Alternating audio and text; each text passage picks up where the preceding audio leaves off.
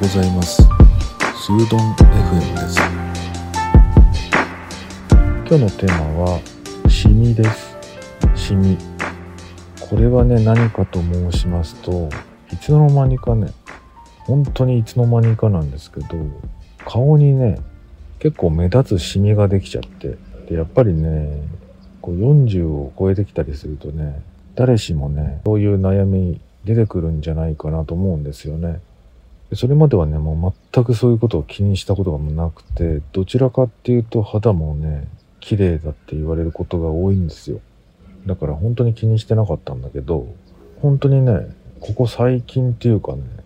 あのどんどんどんどんその顔にできたシミがねなんかこう目立つ黒くなってきちゃってでこれはちょっと嫌だなーって思ってたんですよね。でなんかシミってね大きくなるなってくるんですよだんだん最初すごいポツンっていうちっちゃかったものがねどんどん大きくなっちゃって。でこれは対処方法がないものかと思って。でそういうのはまあネットとかで調べてもいいんだけど何ていうの？あの広告がめちゃくちゃうざいじゃないですか。調べると。いろんなそういう類の嘘か本当かわからないような薬の広告みたいなのとかがまあいっぱい出てくるんですよね。だからそういうのは嫌だなと思いながら、まあ、ここ何年間か過ごしてたんですよ。はい。それでね、一方ね、話は変わってね、僕はその、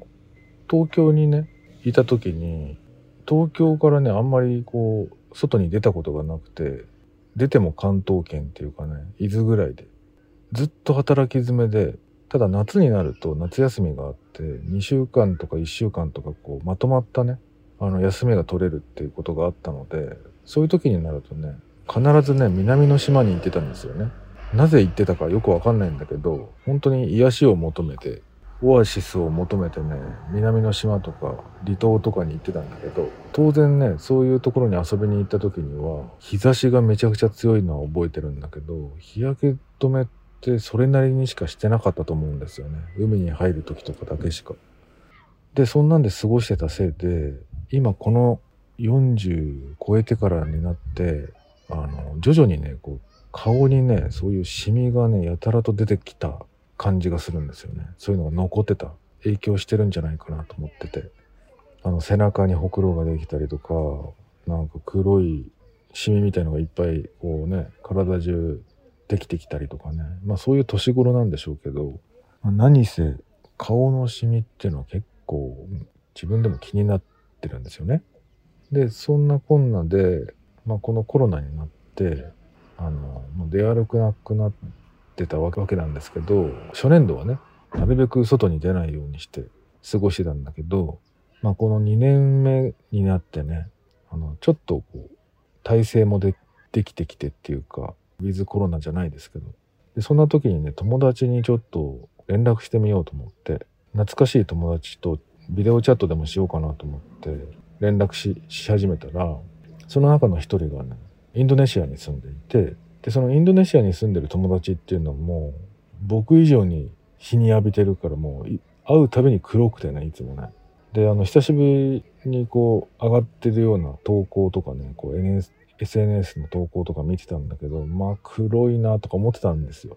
で久々にね僕とビデオチャットをしていたらあれなんかそこの顔のにあるシミすごい目立つねって言われてドキッとしてねでそしたら、まあ、その子の顔はね割とお綺麗なんですよ。あんなにねシミとかあったのに。で実はいいのあるよなんつって。これ直したんだよねつってこういろんな写真とか見せてくれて。ビフォーアフターみたいな。でこの薬送ってあげるよとか言って。であのー、まあコロナだしねインドネシアから物を送ると、まあ、いつ届くかちょっとわかんないんだけど、やってみるわって言ってね、送ってくれたんですよね。それがね、あの、だいたい3週間ぐらいでついて、ああ、よかったと思って、や、ちゃんとついたと思って、で、その子のね、言われた通りにね、あのこういう風に使うといいよっていうのをね、参考にしてね、今やってるんですよね、実際に。そしたら、まあ、結論から言っちゃいますけど、シミがね、なくなっていくんですよ、どんどんどんどん。これすごいですよ。でもうねどうやってやってるかっていうとあの毎日お風呂に入るでしょ？で入って出た後ってちょっと暑いから汗かいてると思うんだけど、まあ、それが引くの待って。で本当に寝る前になったら鏡見ながら顔にねつけるんですよそのクリームをね。でそのクリーム自体もあの化粧品だから多分なんていうのすごいちっちゃいんですよねボトルが。でこんなんで足りんのかなと思ってたんだけど全然足りるからって言われてて。でなんかね色がね黄色いんですよ。クリームの色が。でそのせいもあるかもしれないけどあのファンデーションみたいな効果があるのかもしれないけどこうつけた瞬間からねもうねシミがね目立たなくなるんですよ。でまあこれのことなのかなって最初こう疑り深いからやってたんだけどあの寝てる間にずっとそれがこう多分浸透してってで朝になるでしょ？で朝になってもう気づか気づかないんですよ。薬つけていたことをね。でその子曰くまあ日中お出かけする時はその塗った箇所だけに日焼け止めのクリーム絶対塗ってくれと。って言われたんだけど特にね僕外に出ないんで塗ってませんね。それでもね十分に効果があって。